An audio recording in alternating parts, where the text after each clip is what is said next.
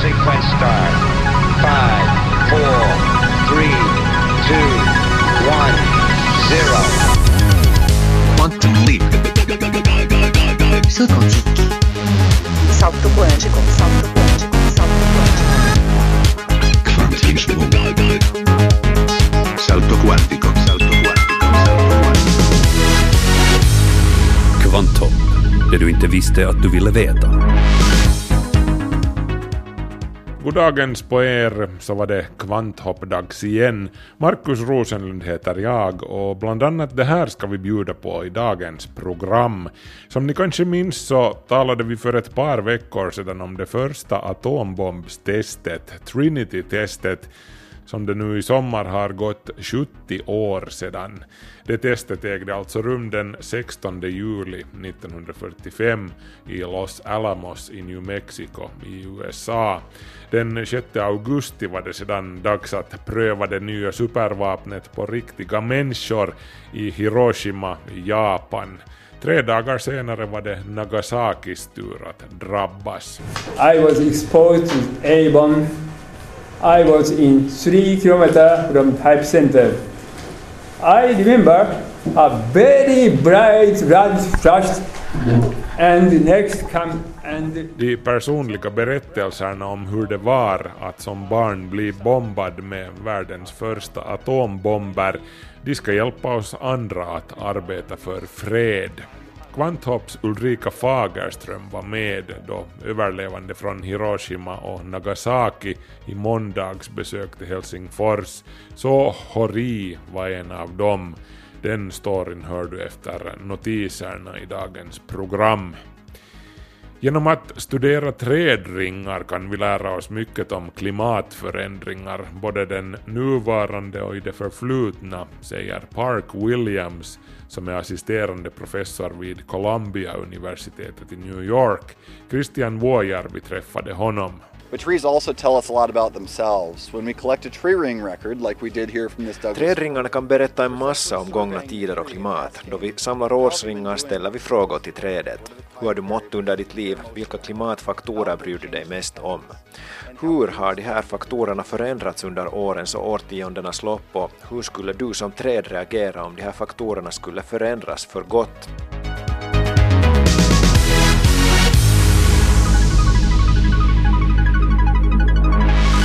Mer om det här alltså lite senare.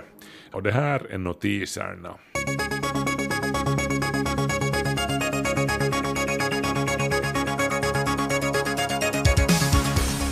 Har du en riktigt gammal uttjänt dator där hemma, ta för allt i världen en närmare titt på den innan du för den till återvinning.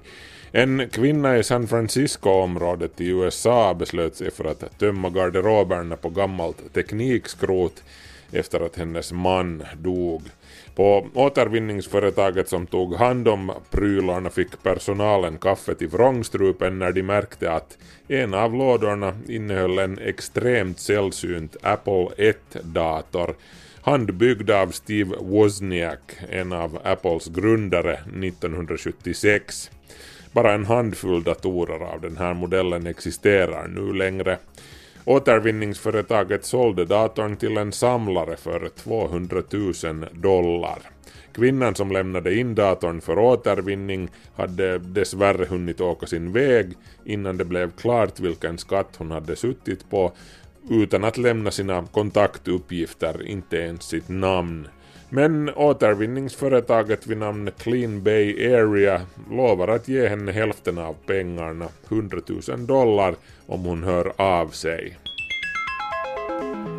Luftvärnsmissiler är dyra och inte helt träffsäkra. Därför har man speciellt i USA i åratal jobbat på laservapen för luftvärnsbruk.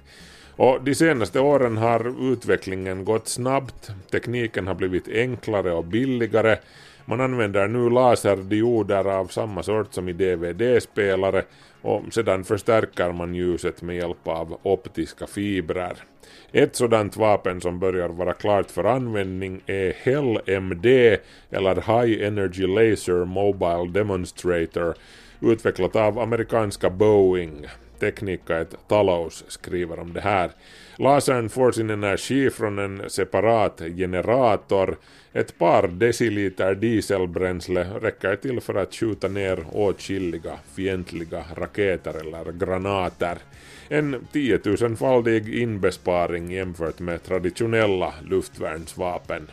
Lasern är automatisk, den siktar och skjuter själv, den är också helt tyst och själva strålen är osynlig, vilket kan vara lite problematiskt. Så teknikerna menar att de ska förse lasern med det traditionella Hollywood-laserljudet alla Stjärnornas krig. NASAs rymdsond New Horizons närmar sig Pluto med stormsteg. Varje dag avverkar sonden 1,2 miljoner kilometer. Den 14 juli kommer sonden, om allt går som det ska, att flyga förbi den före detta planeten, nuvarande dvärgplaneten Pluto, och leverera de första närbilderna på den lilla himlakroppen. Visste ni förresten att Ryssland har större landyta än Pluto? Nå, hur som helst på NASA har man oroat sig för att sonden skulle kunna råka i trubbel på grund av diverse flygande stenbråte i Plutos närhet. Vi känner ju till att Pluto har fem månar, Charon, Nix, Hydra och Styx, men det kan finnas mindre månar som vi inte känner till ännu. Och eftersom New Horizons kommer att passera Pluto på ett relativt nära avstånd, cirka 12 000 kilometer, så kunde det här betyda en risk för kollision. Faktum är att det skulle räcka med partiklar stora som sandkorn för att orsaka stor skada eftersom sonden har en hastighet på 54 000 kilometer i timmen. Men den senaste observationen med New Horizons precisionskamera tyder på att rutten är fri så vi borde kunna förbereda oss på en historisk förbiflygning och unika bilder om en dryg månad. I Kina har en ny sorts bankautomat visats upp, en som ska göra det omöjligt för tjuvar att lyfta pengar med hjälp av stulna bankkort. Automaten är försedd med en kamera och ett ansiktsigenkänningsprogram som identifierar den som försöker lyfta pengar. Och motsvarar personens utseende inte bilden av kortets legitima ägare som finns sparad i databasen, tja, då kommer det inga pengar, inte ens om själva pinkoden var rätt. Så pass smart sägs automaten vara att det inte lönar sig för tjuven att försöka lura den genom att grimasera och försöka likna kortets ägare. Igenkänningsalgoritmen sägs kunna genomskåda sådant. Den tar också ett foto av korttjuven och skickar det till polisen och den lokala banken.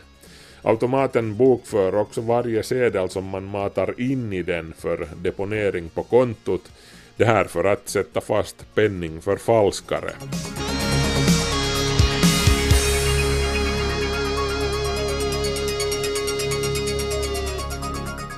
Om en liten stund ska vi höra berättelser av en grupp överlevande från atombomberna i Hiroshima och Nagasaki. Ulrika Fagerström träffade de här vid det här laget till åren komna människorna och som vi ska få höra så minns de fortfarande det som hände som om det var igår. Kanske inte så konstigt. Men före det här någonting helt annat. Det finska språket innehåller många olika uttryck för att beskriva fylletillståndet. Ett av dem går ut på att personen som är berusad är täydessä seilissä'. Det betyder inte för fulla segel, utan snarare härstammar det från ön Kälö i Åbolands skärgård, 7 kilometer norr om Nagu. År 1619 gav kung Gustav II Adolf order om att ett hospital för spetälska patienter skulle grundas på ön. Från slutet av 1700-talet fanns där också ett mentalsjukhus. Men det här med täydessä seilissä lär ska ha en koppling till det faktum att spetelska patienterna som levde på Själö brukade bränna sprit som de sedan sålde till sjömän som passerade ön längs med den livligt trafikerade farleden från Stockholm till Åbo och när sjömännen sedan kom fram till Åbo så var de redan rejält packade av själöspriten och därför talar man alltså om att vara täydessä seilissä när man är full. Kvanthopp snabela yle.fi. I år uppmärksammas bombningarna av Hiroshima och Nagasaki lite extra i och med att det blir en stor märkesdag i augusti. Just nu seglar en fredsbåt runt i världen med överlevande från attackerna. Med ombord finns åtta personer som var mellan 3 och 16 år gamla då det hände. Du ska få träffa en av dem. Scientists, British and American, have made the atomic bomb at last. The first one was dropped on a Japanese city this morning.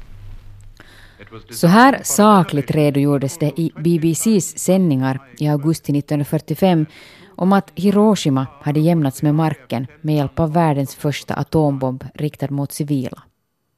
Tre dagar senare kom bomb nummer två mot folket i Nagasaki.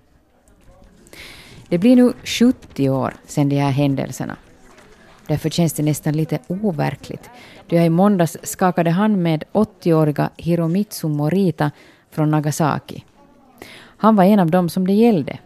Tio år gammal, på trappan till sitt barndomshem i Nagasaki då klockan slog 11.02 den 9 augusti 1945, tre dagar efter den första bomben.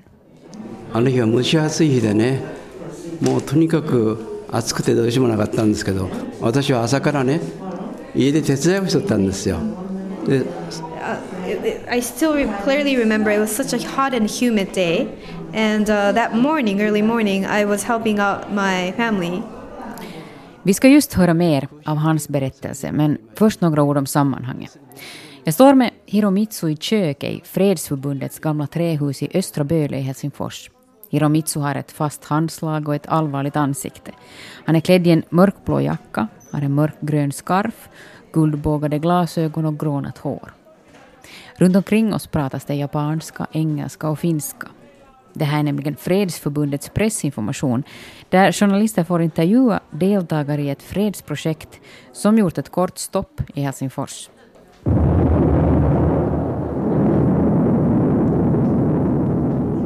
Hiromitsu Morita är alltså en hibakusha, det japanska ordet för den som var med om atombomben 1945 och överlevde.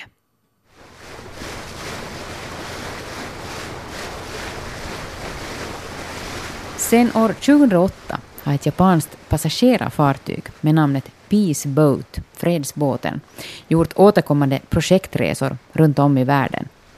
Finansierade av japanska frivilligorganisationer och den japanska staten är tanken med projektet att åka ut och berätta om det som hände för att människor runt om i världen ska kunna förenas kring en fredstanke och nedrustning av kärnvapen. Varje år är det nya hibakusha som bor och hittills är det totalt 150 japanska överlevande som valt att delta. Hemma i Japan är det över 200 000 personer som registrerat sig som hibakusha. Det innebär att de antingen befann sig i de drabbade städerna under attackerna eller besökte dem strax efter då strålningen fortfarande var stark. På årets resa som inleddes i april och avslutas i juli spelas det in en dokumentärfilm om projektet och med till Fredsförbundets hus i Böle var också filmfolk. We have yearly about 980 students who come for the preschool workshops. So it means about 50 classes. Här på pressinformationen får de japanska besökarna också träffa representanter för finländska fredsföreningar. Och diskussionen om fred är tänkt att bli den positiva slutprodukten av de överlevandes i många fall tragiska berättelser.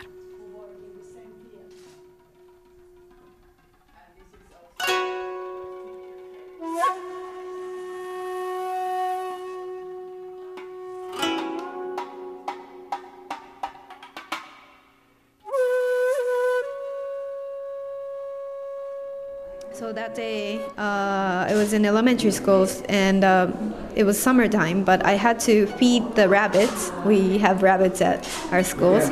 So I had to go feed them, and when, on my way back to my house, I was uh, walking up the hill and I saw a really huge airplane with a big sound. And, uh, and I also saw something dropping from the airplane uh, towards the mountain. Hiromitsu Morita, tio år gammal, den varma och fuktiga förmiddagen den 9 augusti 1945. Han har egentligen sommarlov, men skolan håller sig med kaniner och det är hans uppgift att mata dem om morgnarna. På väg hem ser han plötsligt ett flygplan som fäller någonting. Han säger till sin bror som också är med, vad är det där?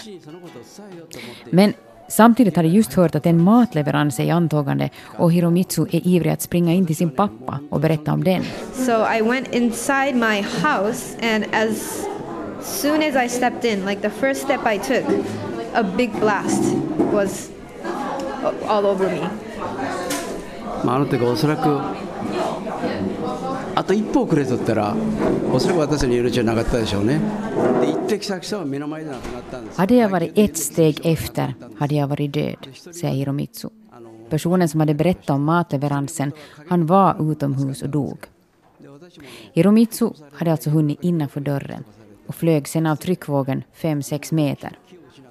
De flesta som var ute dog, men de som täcktes av något material eller var inomhus höll sig vid liv om än med allvarliga strålskador. Det var ett mirakel att jag överlevde, säger han. Hade det inte varit för meddelandet om matleveransen hade jag stannat ute och lekt. Does he remember a sound? 音とかは覚えてます。音音の衝撃とかあ音は覚えてます Yes, あ I の still remember. そうねピカーッと光,、まあ、光が放ったですねそれがまあ熱線ですねドーンっていうのが爆風なんですよ Jag frågar om han minns något ljud och han berättar om det extremt starka ljuset som först kom och därefter ett dån, en explosion.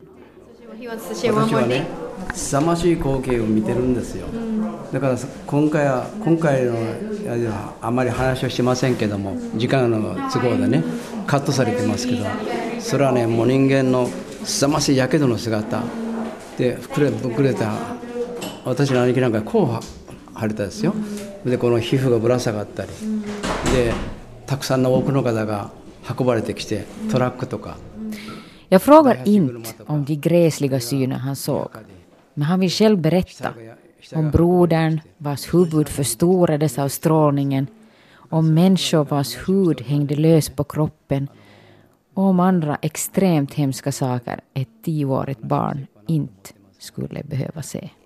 Like it's difficult to tell people about this situation, but uh, I just wanted to, you know, sh- share uh, that around the world that, you know, never again these kind of moments. So Det är svårt att berätta om de här sakerna, men jag vill göra det så att folk världen runt ska kunna enas kring aldrig mer.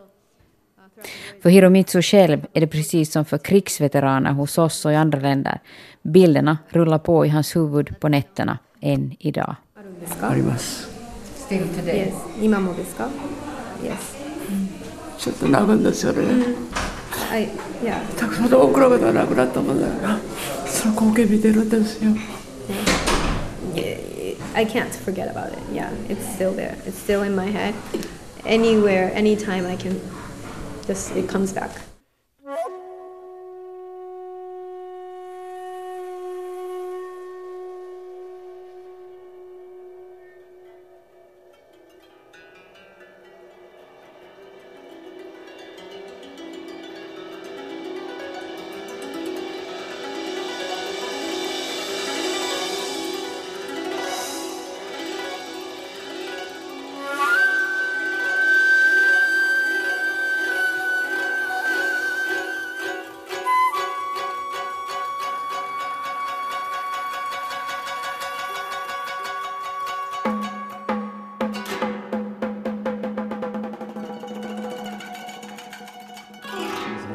私の場合はあの兄貴が2人兄貴が3人亡くなりましたからね自分の人生は変わったんじゃないかなと思うんですよね。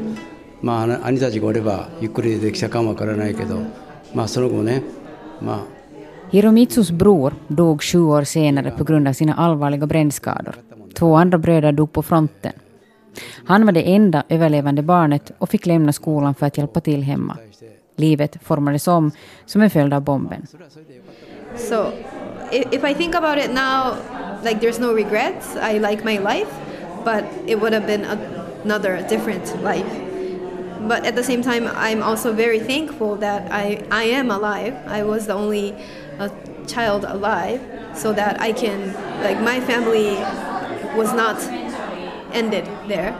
Like, I have my children, and then my family is going, continuing. So. Han känner ändå tacksamhet över att han överlevde.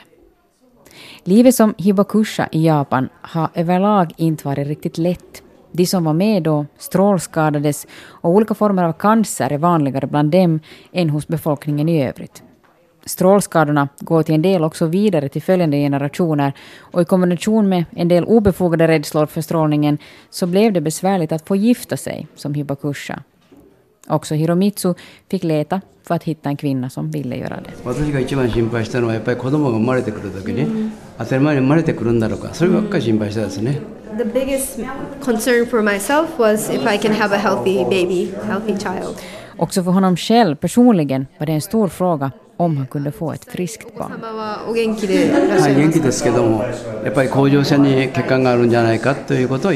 Mm. Uh, yes, they are healthy, but at the same time, um, there are some uh, symptoms in the thyroid. Hans barn har problem med sköldkörteln, vilket är vanligt hos dem som har utsatts för radioaktiv strålning. Jag frågar till sist vad det betyder för honom på ett personligt plan att åka runt så här och berätta om sina minnen. あそれはね今私の友人がね一回世界へ回ってみなさいとで世界へ回って En av hans vänner åkte på en tidigare färd med fredsbåten och rekommenderade resan för honom. Det kan ge dig nya dimensioner på hur man kan jobba för fred, sa vännen. Although I'm this age, I'm still, you know, I wanted to learn. And um, I, I really think uh, na- nationality, religion, edu- education, language, it doesn't really matter. Humans are all the same. So uh, we shouldn't be talking about, like, oh, do you still uh, hate the United States for doing this to you or things like that? That doesn't really matter. I think uh, whatever um, situation the world is, if we work hard enough for peace, we can achieve it. So I, I would like to do my best throughout the voyage. That's my determination. Är 80 så vill jag ännu lära mig och jag tror faktiskt att alla människor är lika oberoende av nationalitet, religion, språk eller utbildning. Vi ska inte tala om ett hat mot USA för att de gjorde det här. Det har egentligen ingen betydelse. Om vi tillsammans jobbar hårt för fred så klarar vi det och jag vill göra min egen del så här. Det sa Hiromitsu Morita, överlevande efter atombomben i Nagasaki 1945. Han intervjuades av Ulrika Fagerström. Nu ska det handla om träd. Vi beger oss över Atlanten till USA. Där väntar Christian Vuojärvi på att få ordet. Om man tror på det latinska ordspråket nomen est omen så hade Park Williams inte överhävat många yrkesalternativ. Park Williams är assisterande professor vid Columbia Universitys Lamont Doherty Observatorium. Och vad avsåg då med nomen est omen? Jo, Park forskar i trädringar. Trees can tell us a lot about the past. They can tell us about past climate. But trees also tell us a lot about themselves. When we collect a tree ring record, like we did here from this Douglas Trädringarna kan berätta en massa om gångna tider och klimat. Då vi samlar årsringar ställer vi frågor till trädet. Hur har du mått under ditt liv? Vilka klimatfaktorer bryr du dig mest om? Hur har de här faktorerna förändrats under årens och årtiondenas lopp och hur skulle du som träd reagera om de här faktorerna skulle förändras för gott, säger professor Williams. Det är en underbart solig och behagligt varm dag då jag träffar Park Williams vid Lamont Doherty observatoriet. Han ser ut som något av en hybrid mellan en trädkramare och en hipster och det är uppenbart att han kunde lätt tala resten av dagen om de utmaningar som klimatförändringen innebär för skogarna, framförallt de amerikanska skogarna. In the West, the story uh, in some places is fairly grim, unfortunately. In the southwest, for example, forests are already kind of on the edge. Uh, you can really see that when driving through the southwestern U.S. I sydvästra USA lever skogarna farligt. Det kan man se med blotta ögat. Nere på havsnivå är det ökenliknande förhållanden. Högre upp är det svalare och fuktigare, vilket leder till att skogar kan existera, men frågan är hur länge. Vår trädringsforskning ger vid handen att stora skogsarealer kommer att försvinna om det blir två grader varmare i sydvästra USA, säger Park Williams och fortsätter. In other places, uh, uh, the story is much more complicated. In the eastern U.S., for example, we have these these really expansive broadleaf forests, and they're really, really important to the world in terms of carbon storage. These trees, these forests are very productive. They're very dense. There's a lot of carbon stored in the forest. When you walk through eastern forests, like the ones that we're surrounded by here, these forests are like war zones. På andra håll i USA är läget avsevärt mer komplicerat. I östra USA har vi expansiva och produktiva lövskogar och de är oerhört viktiga ur ett globalt perspektiv. De här skogarna påminner om krigszoner. Om ett trädslag försvagas drar ett annat trädslag nytta av det och tar det utrymme och solljus som plötsligt öppnar sig. Som den forskare han är så är Park Williams förhållandevis försiktig i sina slutsatser. Visst, han fastslår att skogarna i sydvästra USA kommer att gå förlorade ifall den globala uppvärmningen fortsätter. Men vad de övriga skogarna anbelangar så är han mer avvaktande. thinking about climate change, the answer to what's going to happen to those forests in the future, I think, is really complicated and a lot of fun to try and answer. And so,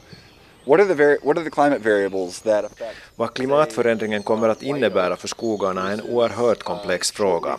Det vi forskar i med hjälp av årsringarna är vad som händer om klimatet blir varmare, fuktigare och eller torrare. Hur skulle skogarna i så fall omorganisera sig? Skulle de bli produktivare och lagra mer koldioxid eller skulle det gå tvärtom? The answer to that question is not only interesting from a scientific perspective, but it's really interesting from a global climate perspective because these forests and many forests around the world that are similar, Svaret är inte bara intressant ur en forskarsynvinkel utan också ur global klimatsynvinkel. Skogarna i nordöstra USA och exempelvis de i sydöstra Asien binder en massa koldioxid.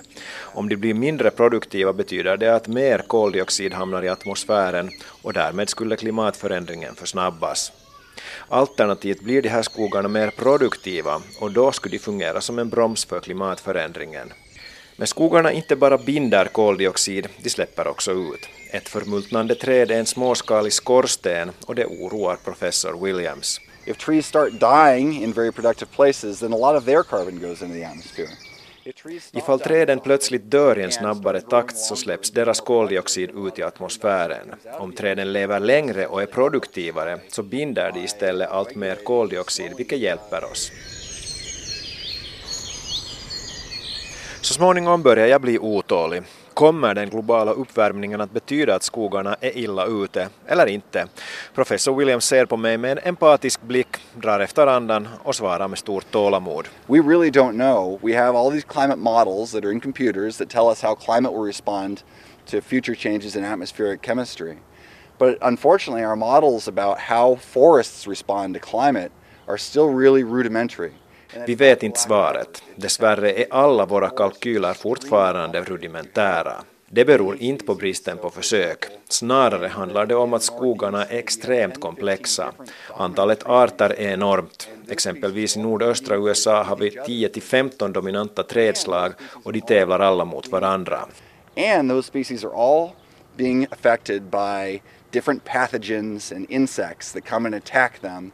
And those pathogens and insects are all their own different species. Samtliga trädslag påverkas sen av till exempel smittoämnen och insekter som attackerar dem. De smittoämnena och insekterna påverkas också av klimatvariabler. Så ganska snabbt blir frågan på hur skogarna reagerar på klimatförändringar extremt komplicerad. Tills vidare är våra kalkyler inte tillräckligt avancerade för att klara av att beakta alla variabler, men vi är på god väg, säger professor Williams.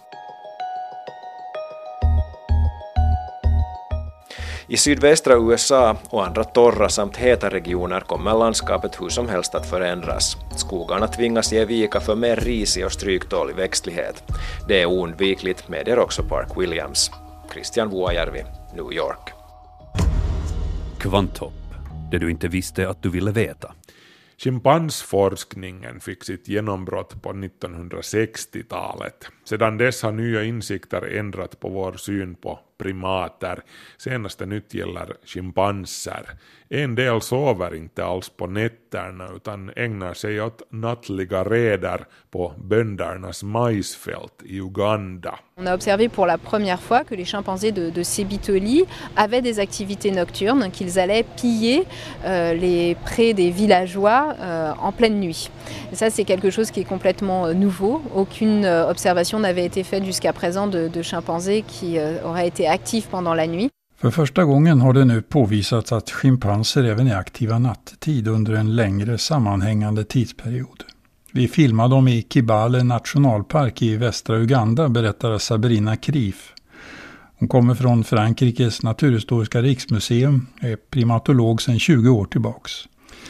Vi fick kännedom om den här saken tack vare de bönder som röjt skog och anlagt majsodlingar längs med nationalparkens gränser. De berättade att de kunde förlora uppåt 20 procent av sin majsskörd på grund av djurens nattliga räder. Så därför, fortsätter Sabrina Krif, beslöt vi oss för att sätta upp extremt ljus och rörelsekänsliga videokameror vid den trästam som fallit över det breda vattenfyllda dike som skulle skilja nationalparken från majsfältet. Vi kunde sedan under en treveckorsperiod filma och identifiera 72 av de schimpanser som ogenerat vandrade fram och tillbaks över trästammen till och från majsfälten.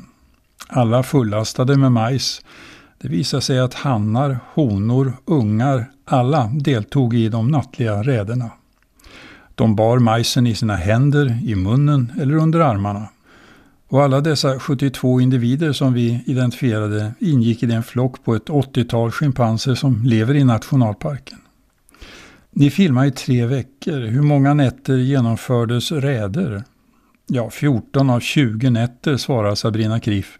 Och då deltog flera grupper varje natt. En del kunde bestå av tre schimpanser, andra av 17.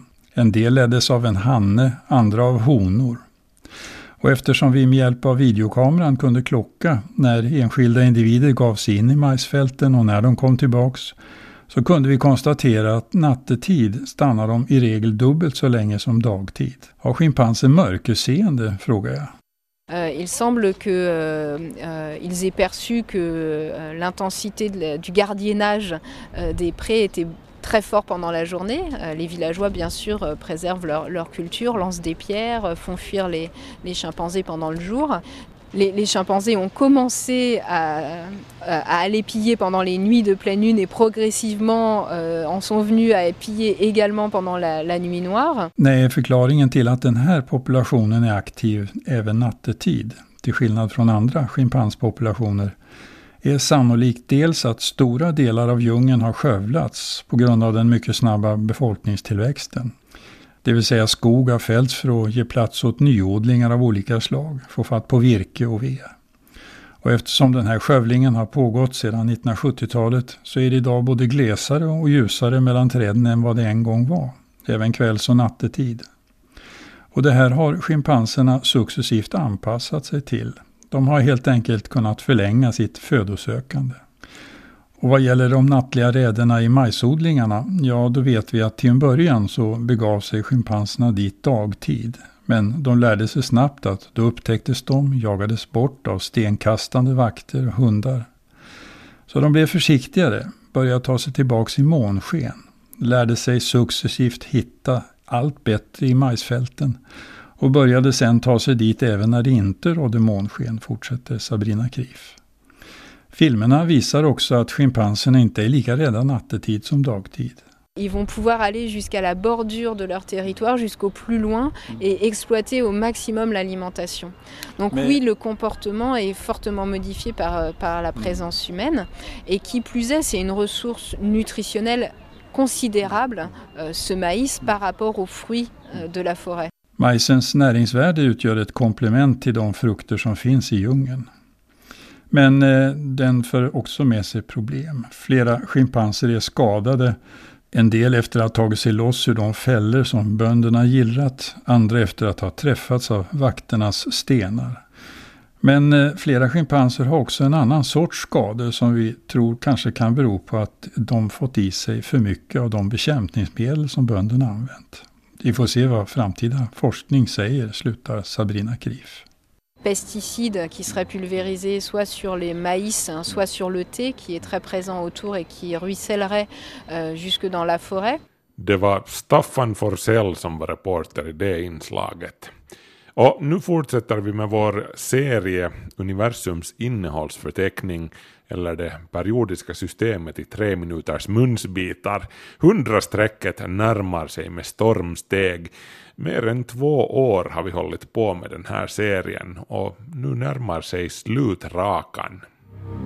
Kvanthopp presenterar en serie i 117 delar. Det som allt bygger på, eller våra grundämnen från BT till Unuoctium.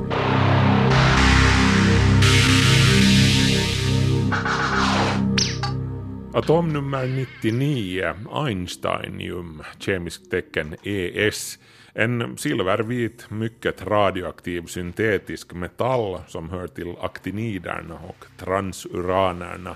Det tyngsta grundämne som någonsin har producerats i tillräckligt stora mängder för att kunna observeras med blotta ögat. Mängderna som produceras årligen är pyttesmå men så finns det heller ingen större efterfrågan på Einsteinium. De praktiska tillämpningarna för det här grundämnet är nästan lika med noll.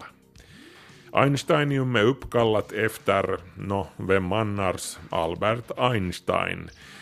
Någon kan anse att det här är lite orättvist, att världens kanske mest inflytelserika och kända vetenskapsman har fått ett nästintill onödigt grundämne uppkallat efter sig. Ja, nå, kanske det, men sådana är reglerna att ett grundämne inte kan uppkallas efter en person som ännu lever. Einsteinium upptäcktes i samband med det första vätebombstestet på Marshallöarna i Stilla havet 1952. Upptäckten hölls av säkerhetsskäl hemlig fram till år 1955, vilket också var året då Albert Einstein dog. Så det nya grundämnet fick heta Einsteinium. Som sagt, grundämnen uppkallas bara efter folk som inte längre lever. Eh, det har bara funnits ett undantag från den här regeln, ett som inte kommer att upprepas sägs det. Och det är grundämne nummer 106, Seaborgium, uppkallat efter den amerikanska fysikern och nobelpristagaren Glenn Seaborg, som har omnämnts flitigt i den här serien de senaste veckorna med anledning av att det var han som upptäckte och isolerade en stor del av transuranerna som vi har behandlat på sistone.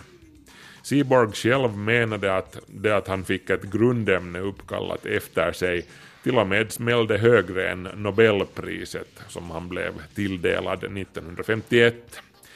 Men ännu angående Einsteinium, det finns som sagt inga praktiska tillämpningar för grundämnet. Man har försökt skapa grundämne 119, ununennium, genom att bombardera Einsteinium med neutroner utan att lyckas. Eh, grundämne 118, unuoctium, är alltså fortfarande det tyngsta grundämne som man har lyckats tillverka hittills. Einsteinium är extremt instabilt och radioaktivt. Den stabilaste isotopen, Einsteinium 252, har en halveringstid på 471 dagar. Einsteinium sönderfaller snabbt till berkelium och vidare till kalifornium och strålar intensivt med en effekt på 1000 watt per gram behöver kanske inte nämnas här att Einsteinium är oerhört farligt för hälsan och ska helst undvikas.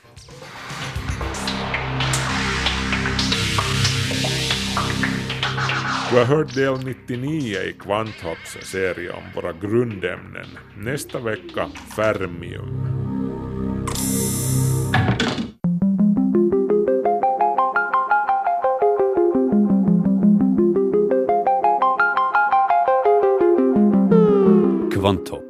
Det du inte visste att du ville veta.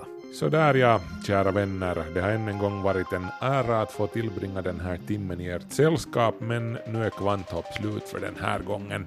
Nästa vecka är det Ulrika Fagerström som håller i trådarna här i studion. Kom ihåg att titta in på vår Facebook-sida och så finns vi ju på Yle Arenan också. Markus Rosenlund heter jag. Ha det bra, hej då!